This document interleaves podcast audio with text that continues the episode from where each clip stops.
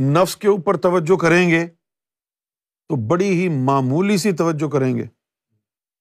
وہی توجہ جو قلب پر ہوتی ہے، اگر نفس پہ ہو جائے تو نفس جل کے بسم ہو جائے۔ اور وہ توجہ جو روح پہ ہوتی ہے، اگر قلب پہ ہو جائے تو قلب جل کے بسم ہو جائے۔ ہے کہ نہیں؟ اور جو توجہ لطیفہ انا پر ہوتی ہے، وہ روح پہ ہو جائے تو روح جل کے بسم ہو جائے۔ اب توجہ ہے کیا؟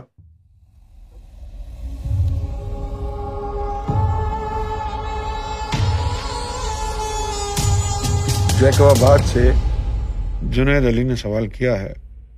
توجہ کیا ہے؟ اور اس کی کتنی اقسام ہیں جو ولی مخلوق پر کرتے ہیں؟ توجہ تو توجہ ہی ہوتی ہے۔ اب دیکھنا یہ کہ وہ توجہ کہاں ہو رہی ہے؟ آپ کے نفس پر ہو رہی ہے یا قلب پر ہو رہی ہے یا روح پر ہو رہی ہے؟ نفس کے اوپر توجہ کریں گے تو بڑی ہی معمولی سی توجہ کریں گے۔ وہی توجہ جو قلب پر ہوتی ہے، اگر نفس پہ ہو جائے تو نفس جل کے بسم ہو جائے۔ اور وہ توجہ جو روح پہ ہوتی ہے، اگر قلب پہ ہو جائے تو قلب جل کے بسم ہو جائے۔ ہے کہ نہیں؟ اور جو توجہ لطیفہ انا پر ہوتی ہے، وہ روح پہ ہو جائے تو روح جل کے بسم ہو جائے۔ تو توجہ فی نف سے ہی اس کی کوئی قسم نہیں ہے۔ توجہ جس لطیفے پر ہوگی اس کی مطابقت میں ہوگی، اس کے ضرف کے مطابق ہوگی۔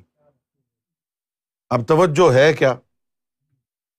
توجہ ایک واسطہ ہے جس کے ذریعے مرشد کامل اپنے وجود سے نور کانسنٹریٹڈ نکال کے مرید کے جسم میں داخل کرتا ہے کانٹیکٹ لیس روحانی طور پر۔ جسمانی ٹچ کرنے کی ضرورت نہیں پڑتی۔ مرشد کہیں بھی بیٹھا ہو، مرید کہیں بھی بیٹھا ہو، ہزاروں میل کا فاصلہ ہو، مرشد وہاں سے توجہ کرے تو مرید کے دل میں، روح میں ہلچل محسوس ہوگی۔ مرشد کی توجہ سے مردہ دل زندہ ہو جائے گا۔ مرشد کی توجہ سے نفس کو موت آ جائے گی۔ مرشد کی توجہ سے انسان کی روح میں رب کا جلوہ آ سکتا ہے۔ مرشد کی ایک لمحے کی توجہ سے اتنا نور تجھے مل جائے جو بابا فرید کو چھتیس سال میں نہیں ملا۔ چھتیس سال کی ریاضت، مجاہدہ اور چلہ نہیں ملا۔ مرشد کی توجہ۔ اب اس کے بعد توجہ کے کچھ قوانین ہیں اللہ کی طرف سے۔ اگر کوئی کامل طریقت ہے تو اس مرشد کو اللہ کا حکم ہوگا کہ تم نے توجہ، شریعت والا ہے تو ڈھائی فیصد توجہ استعمال کرنی ہے۔ ساڑھے ستانوے فیصد اپنے نفس کی تہارت وہ اپنی عبادات سے، ذکر و فکر سے کرے۔ ہاں۔ اور اگر وہ طریقت والا ہے، ابھی تم سمجھے نہیں ہو۔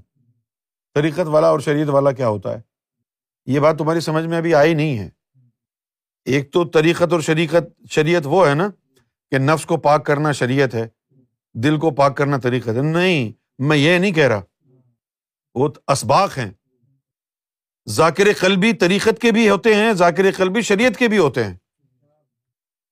وہ جو شریعت کے ذاکر قلبی ہوتے ہیں، ان کے دل پر اس میں ذات اللہ کا تصور ہوتا ہے۔ اور جو طریقت کے ذاکر قلبی ہیں ان کے دلوں پر للہ کا تصور ہوتا ہے۔ جو اس میں ذات اللہ کا تصور کرتے ہیں، ان کی زکات ڈھائی فیصد ہے۔ ان پر مرشد کامل توجہ بھی ڈھائی فیصد ہی کر سکتا ہے۔ اس سے زیادہ کر ہی نہیں سکتا بائی لو اور جو طریقت کے ذاکر قلبی ہیں، جن کے دلوں پر للہ لکھا ہوا ہے ہاں؟ ان کی زکات ساڑھے ستانوے فیصد ہے۔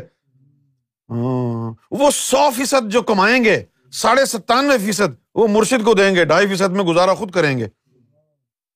تو پھر مرشد کے پاس کیا اختیار ہے؟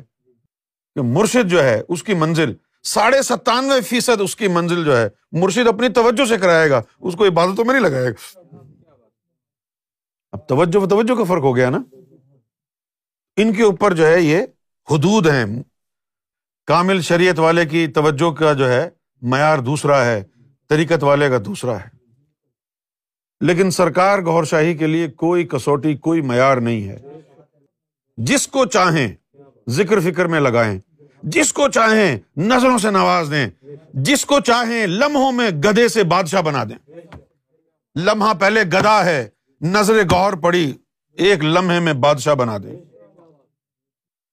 یہ قوانین امام مہدی کے لیے نہیں ہے لیکن امام مہدی سے پہلے جو مرشدین آئے ہیں، ان کے لیے یہ ہے توجہ کے قوانین۔ اور پھر توجہ کا استحقاق ہوتا ہے۔ توجہ کا مستحق بننا پڑتا ہے۔ اب اگر مرشد نے کہا ہے کہ یہ اسباق ہیں، یہ عبادات ہیں، یہ کرو۔ اور وہ عبادات آپ نے کر لی ہیں، اس کے بعد کمی رہ گئی ہے، تو پھر مرشد توجہ سے پورا کر دے گا۔ لیکن جو مرشد نے آپ کو اسباق دیے ہیں، وہ کیے نہیں ہیں۔ اور آپ کہیں توجہ سے کر دو، تو وہ کبھی بھی نہیں کرے گا۔ قانون کے خلاف ہے یہ۔ تو توجہ حاصل کرنے کے لیے مستحق بننا پڑتا ہے۔